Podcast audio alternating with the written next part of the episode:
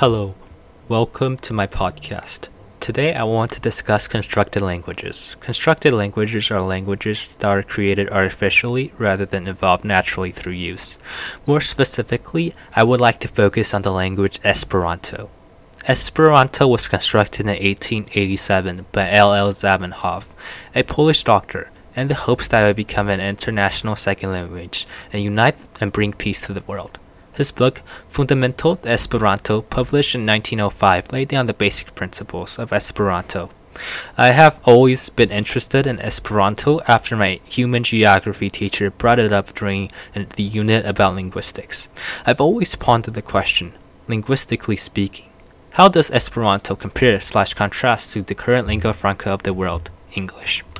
Well, to answer this question, we have to dive deep to understand Esperanto itself. Looking at the phonology of Esperanto, we see that it is quite simple. Every word is pronounced as it is spelt. It has 22 consonants, 5 vowels, and 2 semivowels, and its alphabet is pretty similar to English. According to the book, The Grammar of Esperanto, every letter in Esperanto corresponds to one phoneme sound, as every word is pronounced as it is spelt. This is different from English, as English has 44 total of phonemes, despite having 26 letters.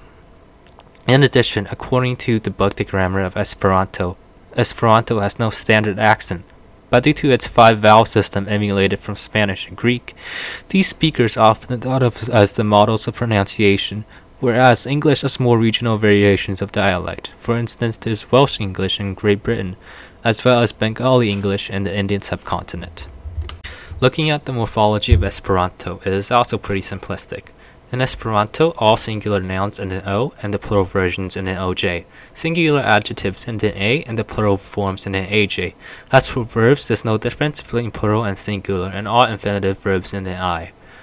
This compared with English is very different as in English the structures of nouns, verbs, and adjectives depend on the word itself. Speaking of words, we should talk about morphemes. In Esperanto, according to the grammar of Esperanto, in Esperanto, bound morphemes consist of lexical morphemes, functional morphemes, and grammatical morphemes. Lexical morphemes are primarily used as affixes in derivational morphology and represent broad categories. For instance, like it, which means small.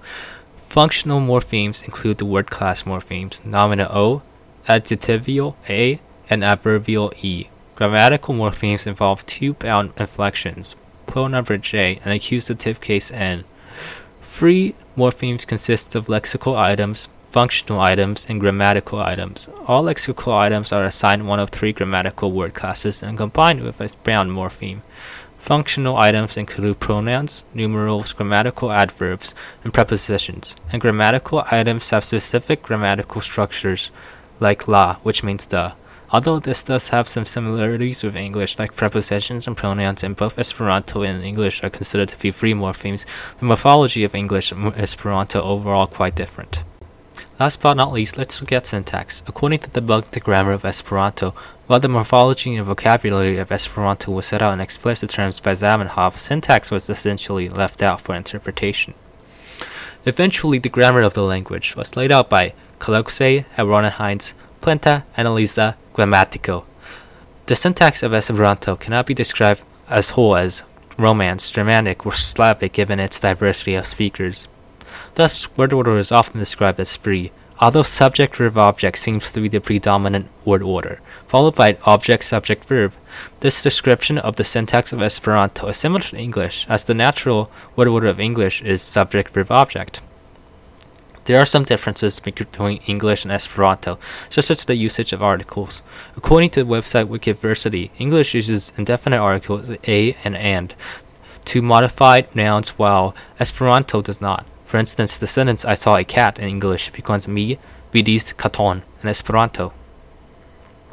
In summary, to answer my question from earlier, English is quite different from Esperanto in terms of phonology and morphology, but similar to an extent in terms of syntax.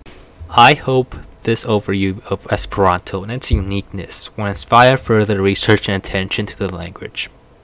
There are so many interesting topics regarding the language of Esperanto, such as the fact that it did not evolve naturally, and that word order is simply up to interpretation, that makes Esperanto incredibly unique. Maybe we could compare Esperanto to other non English languages, or even other constructed languages as well. But we are out of time. This is the end of my podcast. I hope you guys enjoyed my podcast. It was a pleasure speaking on the podcast today.